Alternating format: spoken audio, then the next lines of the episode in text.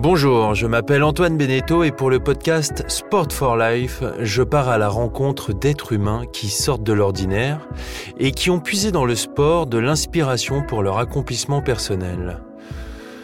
Le sport est une école de vie. C'est le message porté par la Fondation Sport for Life depuis plus de dix ans autour de quatre valeurs que le sport transmet, le respect, la solidarité, la persévérance et la passion, ainsi que ses bienfaits.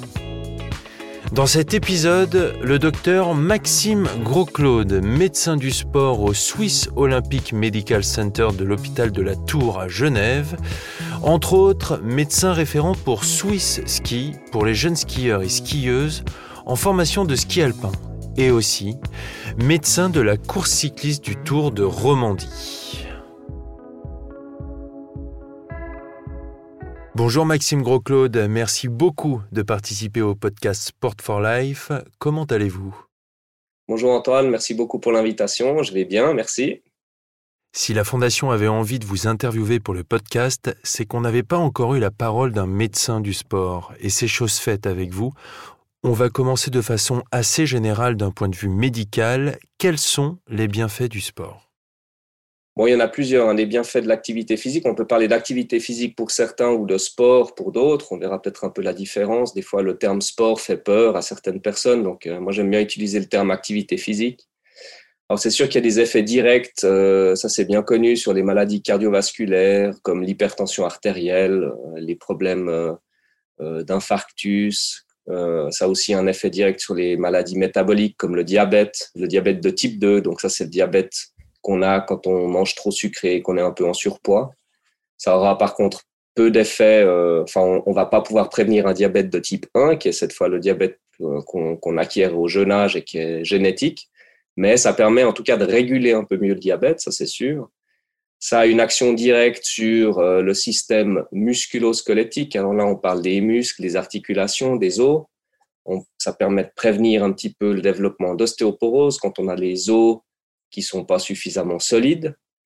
Euh, ça a évidemment euh, un rôle direct sur euh, l'obésité et puis ça a été démontré aussi qu'on pouvait prévenir la survenue de certains cancers, notamment le cancer du côlon et le cancer pour l'homme surtout et le cancer du sein chez la femme. Et puis après, il y a tous les bienfaits pour les maladies neurodégénératives comme le Parkinson par exemple ou la démence où là, on sait que d'avoir une activité physique régulière, on pouvait retarder euh, ou, euh, disons, diminuer les symptômes de ces maladies-là. Donc ça, c'est vraiment pour l'effet direct, je dirais, sur le, sur le système euh, organique du corps. Et puis après, il y a évidemment le bienfait de l'activité sur la santé mentale. Et là aussi, on a des bons résultats pour gérer des troubles anxieux, des troubles dépressifs, pour des burn-out. Euh, ça, ça a été démontré que de garder une activité ou de, commencer une activité physique régulière, on pouvait euh, tout à fait diminuer un peu les symptômes de ces maladies-là. C'est vrai que quand on finit une activité physique, c'est pas un footing ou une marche, et euh, tout de suite après, on se sent bien. Alors bien sûr, il y a cette fierté de, l'effort qu'on vient de faire, mais on a vraiment l'impression que sur le corps, il y a, quelque chose qui, qui se joue et on ressent quelque chose, on ressent une espèce d'état de, bonheur. À quoi c'est dû? Alors, on peut avoir un état euh, un peu euphorisant de l'activité physique, parfois pendant l'effort même, euh, des fois après l'effort, rarement au début, il faut quand même un certain temps d'effort pour que ça arrive. Ça, c'est lié à la production d'endorphines par le corps. Mhm. qui sont des psychostimulants, et c'est probablement pour ça qu'on a une, action directe sur le système nerveux, parce que ces endorphines-là ont, une action directe sur les neurones euh, du cerveau. Et c'est vrai qu'on peut avoir cet effet euphorisant de l'activité ou de la course à pied ou du vélo. On est dans un effort intense et puis on se sent peut-être un peu comme dans un tunnel, euh, presque un peu shooté par l'effort. Et donc là, on a vraiment une action de bien-être sur le moment. Et puis parfois, pour d'autres patients ou d'autres personnes, euh, on n'a pas tellement euh, de, plaisir à faire l'effort. Presque, c'est, presque difficile de faire un effort et on est plutôt dans, un moment d'inconfort. Par contre, une fois qu'on a arrêté l'effort, euh, qu'on retourne à la maison, euh, qu'on fait un peu de stretching ou qu'on prend sa douche, et eh bien là, on a cet effet un petit peu de bien-être euphorisant sous la douche qui fait que on se sent bien. Alors, on peut se sentir bien pendant l'effort, mais on se sent souvent bien après l'effort. Et j'aime bien quand vous me dites euh, cette fierté d'avoir accompli un effort. C'est vrai qu'il y a non seulement le bien-être direct, mais il y a aussi le fait de, se dire, ben voilà, aujourd'hui j'ai fait quelque chose pour ma santé. Et, euh, et puis, euh, on, est, on fier d'avoir fait, ce, on a accompli quelque chose. Et ça fait aussi partie un petit peu de, de, du bien-être que procure le sport. Bon, là, on est dans la partie un peu théorique. Nous sommes dans une société où la majorité des gens travaillent assis. On parle parfois du phénomène de too much sitting, où on passe trop de temps assis. Euh, concrètement, pourquoi ce phénomène représente un problème? En fait, on se rend compte qu'il n'y a pas seulement euh, le fait de ne pas faire assez d'activité physique, mais il y a aussi, comme vous le dites, le too much sitting, c'est-à-dire qu'on est trop assis durant la journée. Et il y a des études qui ont montré que même si on suivait à la lettre les recommandations de l'OMS sur ce qu'on devrait faire comme activité physique par semaine, eh bien, si on est trop assis, même si on respecte ces activités, euh, l'activité physique, les recommandations de l'OMS, on est quand même plus à risque de développer certaines maladies, notamment les maladies cardiovasculaires. Donc la position assise prolongée, c'est un fléau. Il y a des études qui ont montré qu'on passait vraiment très très très peu de temps en position debout. Euh, et, euh, et, et, le fait de rester assis, eh bien, entraîne euh, des problématiques cardiovasculaires, des problèmes euh, musculo-squelettiques, des problèmes articulaires. Et de ce fait-là, typiquement, euh, si vous faites rien la semaine et que vous avez un travail sédentaire, vous êtes assis derrière un ordinateur pendant, pendant 6, 7, 8 heures pour certains, sans vous lever, et puis qu'ensuite vous faites 20 euh, mètres pour aller à votre voiture, pour rentrer à la maison, pour faire encore une demi-heure de trajet, et puis qu'ensuite euh, vous passez de la voiture pour, la, pour vous asseoir à table, et eh ben finalement, euh, si vous comptez le temps que vous avez passé assis, ça, ça représente probablement 90% de votre journée, et puis vous avez peut-être que 10% d'une position où vous êtes un peu debout. Donc ça, c'est vraiment un fléau.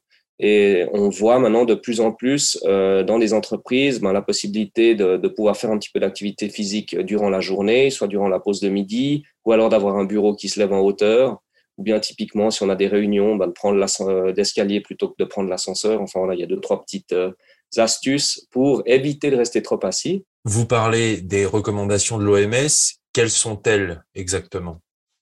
Alors, les recommandations, elles commencent dès le plus jeune âge. De 0 à 5 ans, on propose, donc 0 à 5 ans, vous vous rendez compte, hein, il y a même des recommandations pour les petits-enfants maintenant. Euh, on propose une activité physique de 3 heures par jour, euh, dont une heure un petit peu plus soutenue, et on, leur, on devrait interdire les écrans ou vraiment les éviter au maximum de 0 à 5 ans. Et dans la mesure du possible, dès le moment où l'enfant est capable de marcher, on devrait supprimer la poussette. Euh, entre 5 et 17 ans, donc pour les enfants et les adolescents, on propose une heure d'activité physique par jour, modérée à soutenue. Pour les 18 à 64 ans, on propose 2h30 à 5 heures par semaine d'activité modérée ou 1h15 à 2h30 par semaine d'activité soutenue. Et puis pour les 65 ans et plus, eh bien c'est pareil que pour les 18-64 ans, mais en rajoutant des exercices d'équilibre avec des exercices un petit peu fonctionnels dans le but de prévenir les chutes. Donc, dès qu'on a dépassé l'âge de la retraite, on rajoute, on devrait même faire plus, notamment dans le travail de l'équilibre. Ça, c'est vraiment pour essayer de prévenir, euh, les chutes et les conséquences des chutes. Euh, typiquement, la fracture du col fémoral, on sait qu'on a des taux de mortalité après une fracture du col fémoral qui sont très élevés. Très bien. Ben, parlons justement de l'aspect poussette, le stop poussette. En quoi ça consiste? Je pense que dès le moment où un enfant est capable de marcher, on devrait le sortir de sa poussette euh, pour, plusieurs raisons. Euh, la première, c'est que ça va lui donner confiance dans sa marche, ça va lui donner confiance dans sa manière de se déplacer. Alors évidemment que ça prend plus de temps. Hein. Moi j'ai été jeune, jeune papa euh, aussi trois fois. Et puis du coup, bah, c'est vrai que la poussette c'est bien pratique quand il faut aller faire les courses. Et puis quand on doit accompagner un enfant qui commence à marcher et puis que ça prend euh, trois fois plus de temps de faire les courses euh, plutôt que de mettre la poussette vite fait. Eh bien, on a l'impression de perdre son temps, mais en fait, je pense qu'on gagne du temps pour plus tard parce que c'est déjà à cet âge-là qu'on va pouvoir un petit peu le familiariser à de l'activité physique. Euh, quand l'enfant grandit, il sera habitué à marcher, il sera pas habitué à rester assis. Quand je vois des enfants qui ont trois ans, donc largement capables de marcher et qui sont encore installés dans des poussettes où ils ont euh, les genoux qui touchent le menton, tellement ils sont grands dans leurs poussettes, euh, je pense que c'est pas leur rendre service. Donc ça, c'est un aspect très pratique. Euh, c'est en fait quelque part investir sur le long terme, c'est leur donner une certaine indépendance. Oui, exactement. Leur donner goût à l'activité physique dès le plus jeune âge, ça va leur permettre ensuite d'être indépendants dans leurs déplacements. Si on prend des, des enfants un peu plus grands euh, qui doivent se rendre à l'école, eh ben, les forcer à aller à l'école à pied et pas les amener, même s'il pleut un petit peu, eh bien, ils vont pouvoir marcher euh, le trajet euh, pour aller à l'école, l'aller-retour, et tout ça, c'est euh, tout ça de gagner, je dirais, dans, dans un comportement non sédentaire, et ça devient un automatisme. Et cet automatisme, ensuite, on le garde pour plus tard. C'est-à-dire que si on a été élevé dans un environnement où c'est logique de ne pas prendre la voiture pour aller à l'école, eh bien ensuite, ce sera logique peut-être de ne pas prendre la voiture pour aller travailler plus tard et plutôt de se déplacer avec des euh, transports publics où forcément il y a un petit peu plus de, de marche. Je pense à ceux qui nous écoutent et qui ont un emploi du temps très chargé. Comment on intègre le sport dans son quotidien quand on manque de temps? Alors ça, si j'avais une recette euh, miracle pour tout le monde, euh, ben je la donnerais, mais il y en a évidemment pas. Je pense que le point fondamental, c'est cette notion de plaisir qu'on doit avoir à avoir euh, pour pratiquer une activité physique. S'il n'y a pas de plaisir, oui, vous allez peut-être vous inscrire dans un fitness pour vous donner bonne conscience pendant trois mois, et puis ensuite vous aurez payé un abonnement d'une année, et puis vous allez regretter ça, ça va vous culpabiliser. Donc vraiment, le, la notion de plaisir est pour moi fondamentale, et euh, à ma consultation, je passe passablement de temps à, à essayer de trouver, de discuter avec les patients ce qui peut leur, ce qui leur ferait plaisir comme activité physique. Il n'y a pas de sport qui est plus conseillé qu'un autre à n'importe quel âge. Il n'est jamais trop tard pour commencer une activité physique. Et le point principal, c'est le plaisir. Et puis ensuite, effectivement, quand on a un emploi du temps qui est très chargé, ben c'est la difficulté, c'est de trouver du temps euh, pour le faire. Alors ça peut, ça peut se discuter de différentes manières. On a une magnifique application qui s'appelle Google Maps, où là, vous pouvez euh, regarder les, les trajets euh, en voiture et en vélo. Et puis finalement, on se rend compte que sur un trajet de, de moins de 5-6 km, ce qui est à peu près le trajet moyen, en tout cas euh, en Suisse, là où je travaille, le trajet moyen d'un déplacement euh, d'un domicile à son lieu professionnel, c'est en, général en moyenne 5 à 6 km, eh bien, on se rend compte avec les patients que s'ils prennent un vélo ou maintenant même les vélos électriques, eh bien, euh, ils, gagnent finalement du temps dans leur temps de trajet. Alors forcément que ça chamboule un petit peu les habitudes et c'est là où c'est difficile d'accepter, c'est que eh bien, euh, on doit effectivement faire un effort. Euh, il fait pas toujours beau, euh, des fois il fait froid, euh, les routes sont des fois un peu détrempées, c'est c'est pas rigolo, mais au final, vous allez gagner du temps dans votre déplacement parce que on est hors trafic. Et puis, de nouveau, on a réussi à gagner du temps dans son activité physique puisque vous n'allez pas perdre du temps quelque part à devoir aller soit dans une salle de fitness, soit un cours qui vous passionne moyennement. Et puis, le temps que vous passez dans un trajet, ben, vous l'utilisez pour faire une activité.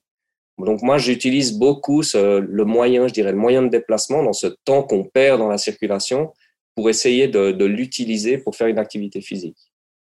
Pour les personnes qui nous écoutent, peu importe leur âge, et qui ne font pas trop de sport, comment on guide ces personnes-là? On les guide par, euh, par la discussion dans ce qu'ils ont envie de faire. Déjà, il faut comprendre pourquoi ils en ont jamais fait et pourquoi ils ont envie d'en faire. Quelles sont leurs, euh, quelles sont leurs motivations, je dirais. Et puis après, c'est pas si compliqué que ça. Il faut trouver quelques stratégies. Et euh, ben après, ça peut être vraiment. Un, il n'y a pas d'âge pour commencer l'activité physique, même si on n'en a jamais fait. Euh, c'est jamais trop tard pour en faire. Et ça, on sait que ça a des effets même bénéfiques à long terme si on commence une activité physique, même un peu sur le tard. Ça, ça a été bien démontré. Et puis, ben, ce qui, ce qui compte vraiment, c'est comme on l'a dit avant, c'est la notion de plaisir à faire de l'activité. Et puis, dans la discussion, ben, soit c'est une activité euh, personnelle, on va dire, comme des sports individuels, de la course à pied ou du vélo, qui peuvent même quand même se faire en groupe, mais qui restent des sports un peu individuels. Ou alors, il y a le côté social, faire du foot avec ses amis, du, du unioc, enfin, du volleyball, euh, ce qu'on a envie de faire. Il y a même, j'ai, même des patients qui commencent le hockey sur glace à 40 ans. Moi, je trouve ça magnifique. Ça paraît être un sport euh, ultra compliqué avec un équipement euh, difficile à mettre. Et puis finalement, on se rend compte que au bout d'une saison ou deux saisons, ben, le patinage devient aisé. ça devient un rythme dans, durant l'hiver, et puis et puis il y a ce côté social aussi où on se motive. Donc c'est des choses qu'on discute assez volontiers. Et on moi j'essaie de trouver des stratégies pour, pour, essayer de comprendre un petit peu où veulent aller les gens, ce qui les intéresse. Ça, ça fait partie d'une discussion de consultation habituelle, on va dire. Et puis ça doit pas être facile. Les gens qui sont très occupés, ils se disent OK, je dois faire du sport, je dois faire du sport, mais ils culpabilisent de ne pas avoir le temps de faire du sport. Comment on arrive à aider ces gens-là qui, ben voilà, peuvent être dans la culpabilité de ne pas faire assez de sport? Ben, au final, ils vont se rendre compte que ça va plus. Enfin, certains euh, travaillant beaucoup, beaucoup, beaucoup, euh, ayant des réunions euh, régulières avec des repas, des business lunch où évidemment on commande une bouteille de vin. Enfin, ça, ça m'est arrivé souvent de voir des patients qui ont un emploi du temps ultra chargé. Ça peut être des cadres dans des banques ou dans des entreprises horlogères. ça, c'est un grand classique avec énormément de voyages aussi, des jet lag. Mais au bout d'un moment, ils se rendent bien compte qu'ils se font du mal. Et dans cette discussion-là, on essaie de trouver des stratégies d'intégration d'activité physique. Alors, un des moyens, typiquement, pour ces gens qui voyagent beaucoup, ben, c'est de réserver des hôtels où systématiquement il y a un fitness à l'intérieur. Et puis, euh, ils sont euh, heureux de pouvoir euh, pédaler pendant une demi-heure le matin, une demi-heure le, matin, en se levant un peu plus tôt. Ça demande de nouveau un effort. On revient un petit peu à sortir de sa zone de confort et à changer ses habitudes. Mais finalement, après, ça devient un rythme. Et pour certains, quand, ils n'ont pas l'accès à un fitness pour faire leur, leur activité euh, tous les jours, eh bien, ça devient un manque. Et ils se rendent compte que finalement, ils sont moins bien n'ayant pas fait l'activité physique. Donc, c'est un processus qui prend des fois un peu de temps, euh, où on les guide un petit peu dans, dans, des stratégies pour essayer de trouver la meilleure manière de faire de l'activité physique. Euh, souvent le patient ou la personne qui est en face de moi, c'est elle qui va finalement trouver les solutions. On se dira, voilà, je pourrais peut-être plutôt me lever une demi-heure plus tôt pour aller à la salle de gym. Euh, ah ouais, je vais intégrer peut-être une pause un peu plus longue à midi. Enfin voilà, il y a, vraiment des, des, manières très individuelles de faire, mais on trouve souvent les stratégies. Ça, c'est pour l'aspect physique. Il y a aussi le côté social. En quoi le sport aide à la, cette construction sociale? Ben c'est euh, comme le dit euh, un, des, un des slogans de Sports for Life, c'est que c'est une école de la vie. C'est-à-dire que euh, quand vous faites du sport et quand vous avez l'habitude d'en pratiquer, que ce soit en club ou après de manière même individuelle, mais vous participez. Hein, si, on reprend l'exemple de la course à pied, hein, c'est un sport qui est très individuel, les gens s'entraînent souvent sol, mais au final, après, ils vont peut-être participer à des courses populaires où ils vont retrouver des amis ou retrouver des gens qui participent toujours aux mêmes courses. Donc il y a vraiment un côté social, presque un peu communautaire, auquel euh, de plus en plus j'ai l'impression les gens adhèrent maintenant. Euh, si je reprends un peu notre, bassin lémanique ici, il y a beaucoup de, courses à pied qui s'organisent, de triathlons amateurs. Et puis, euh, les gens sont complètement passionnés par le, par le fait de pouvoir participer au prochain triathlon. J'ai eu encore la semaine dernière un patient qui me disait, bah, moi, mon objectif l'année prochaine, c'est de faire tous les triathlons de la région romande. Euh, alors qu'il en avait quasiment pas fait. Et puis, il se lance un petit peu ce défi. Et je pense qu'il y a un côté, chez tout le monde, il y a un petit côté compétitif. Alors, il peut soit être euh, vis-à-vis de soi-même, soit vis-à-vis des autres.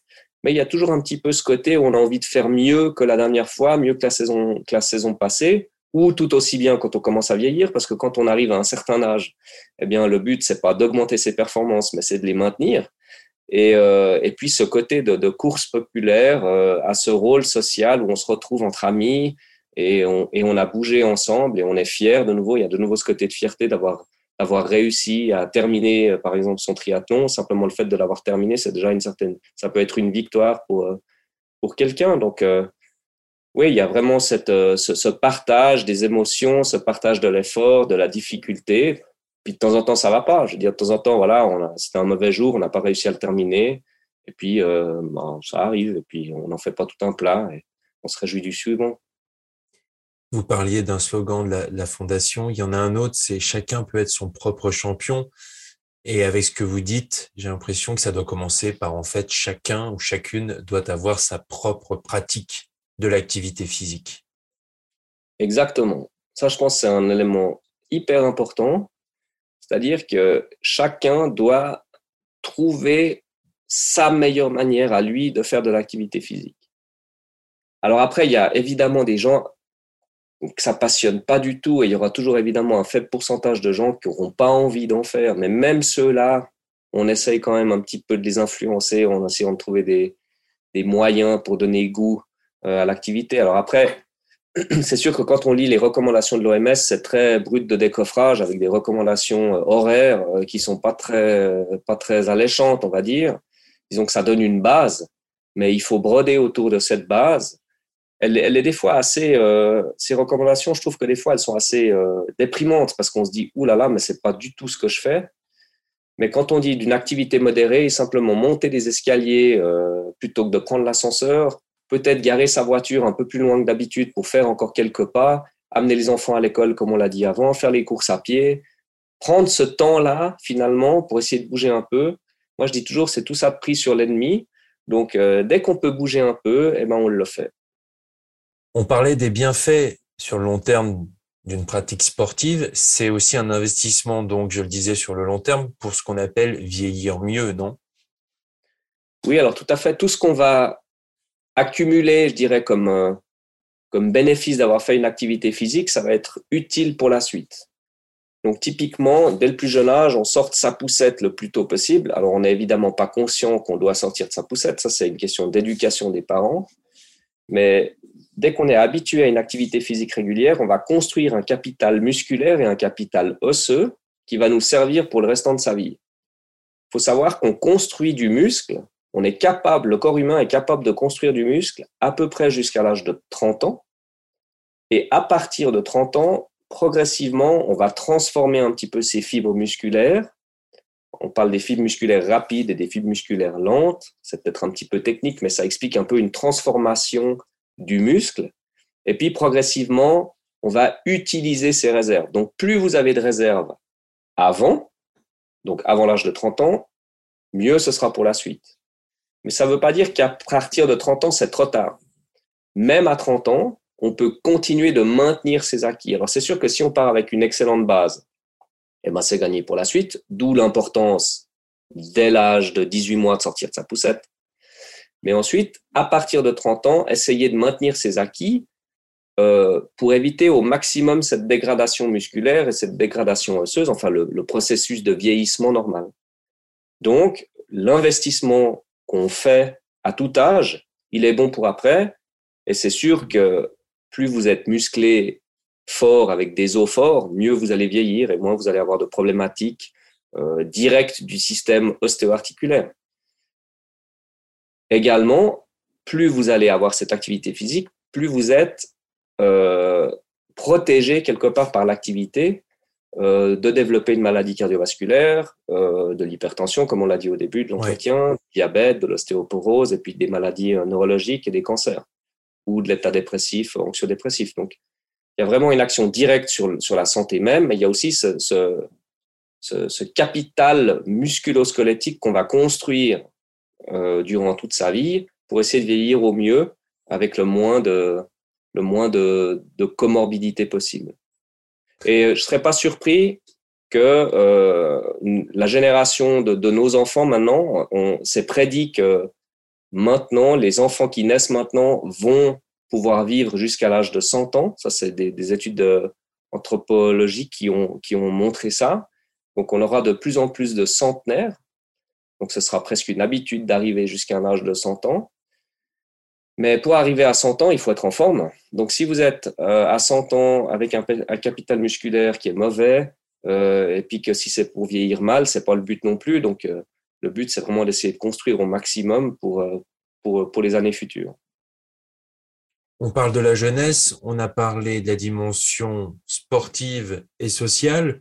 Pour les jeunes, est-ce que finalement, le meilleur système, ce n'est pas d'être dans un club qui allie justement un club de sport, qui allie justement cette pratique, cette activité physique et cette construction sociale Alors oui, les clubs ont vraiment ce rôle euh, hyper important dans, ben déjà dans le cadre d'une activité physique régulière, d'une activité sportive régulière.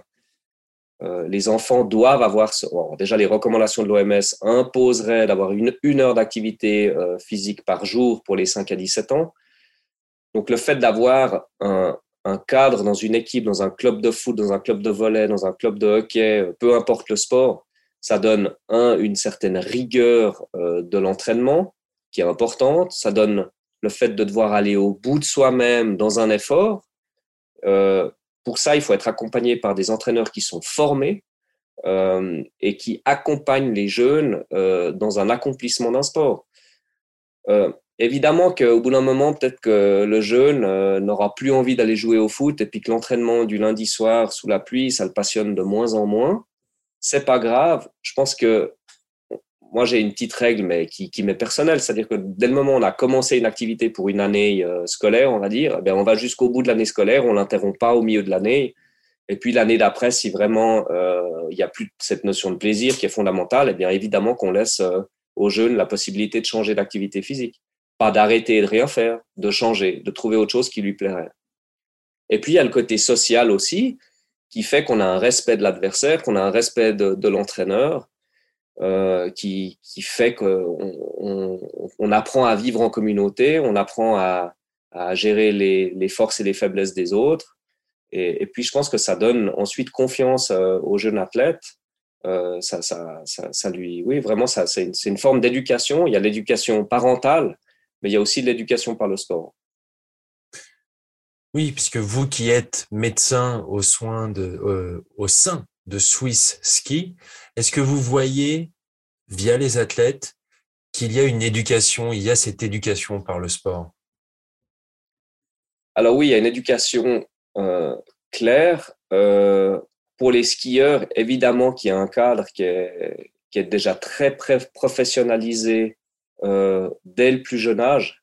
Maintenant, les clubs de ski, déjà pour les enfants, on va dire à partir de 10-12 ans, se professionnalisent avec des entraîneurs qui sont formés. Là, il y a un cadre qui est extrêmement rigoureux. Et puis, on arrive après progressivement vers un développement qui s'approche plus de la performance. Alors, c'est peut-être un peu les problématiques qu'on peut rencontrer maintenant, dans la mesure où il y a vraiment un engouement pour le sport performance on se retrouve avec des clubs qui ne prennent plus que des jeunes qui sont performants et qui mettent à l'écart ceux qui sont un peu moins performants. Donc ça, c'est vraiment une dérive, je dirais, un petit peu de, euh, de certains clubs sportifs où euh, celui qui est pas très bon, ben, il a plus sa place dans l'équipe. Et ça, malheureusement, ça, c'est une réalité. C'est quelque chose qu'on combat. Maintenant, il y a quand même une certaine ouverture d'esprit, en tout cas de la part de certains clubs, où euh, il propose assez régulièrement ou assez volontiers une, une prise en charge performance, on va dire, ou un encadrement de performance, et puis un encadrement plutôt loisir, mais au moins on n'exclut pas le jeune qui n'a pas envie d'être performant et qui a juste envie d'être avec des copains pour jouer au hockey ou aller faire de l'athlétisme. Donc euh, le cadre d'un club est ultra important parce qu'il donne une certaine rigueur. Ça peut aller dans de la performance, euh, mais il faut pas que ce soit de la performance pour tout le monde et ça doit rester un plaisir. Et, et comme on l'a dit euh, précédemment, ça, ça doit donner goût à une activité régulière et il faut pas dégoûter les enfants parce que là, on aura fait tout faux. Et vous, le médecin qui côtoyez des athlètes, est-ce que vous sentez que la pratique d'un sport ou d'une activité physique, ça fait des, de bons êtres humains? Oui, je pense que ça fait des bons êtres humains qui sont très indépendants dès le plus jeune âge. Parce qu'ils sont, ils doivent, ils doivent s'organiser un jeune, un jeune qui a 15-16 ans qui fait de l'athlétisme trois fois par semaine, eh bien, euh, il va devoir s'organiser parce que l'école devient de plus en plus exigeante. Euh, il y a des travaux à rendre, il y a des épreuves, euh, des tests. Et puis là au milieu, ben, il y a l'entraînement d'athlétisme trois à quatre fois par semaine, où c'est peut-être pas forcément la porte à côté, où il doit prendre le train, il doit prendre le bus pour y aller. Donc, le fait de devoir s'organiser, ben, ça donne une indépendance aux, jeunes athlètes. Le fait de devoir se déplacer par ses propres moyens, ça donne l'indépendance aux, jeunes athlètes. Donc, oui, ça donne de bonnes personnes parce que c'est des personnes qui sont indépendantes. Ça me paraît bien comme message pour terminer cette interview. Merci beaucoup, docteur Gros-Claude. Merci, Antoine. Et à très bientôt. À tout bientôt. Merci encore. Un grand merci à Maxime Gros-Claude d'avoir fait part de son expertise pour la Fondation Sport for Life. D'ailleurs, merci à Pascal Harib et Alexandre Haar, les deux piliers de la Fondation. Merci au groupe Temple pour l'habillage musical. Si ce moment vous a plu, n'hésitez pas à mettre 5 étoiles sur les plateformes d'écoute de podcast. Vous pouvez retrouver la Fondation Sport for Life sur ses réseaux sociaux et sur www.sport-for-life.ch. À très vite pour un prochain épisode. Vive le sport, vive la vie.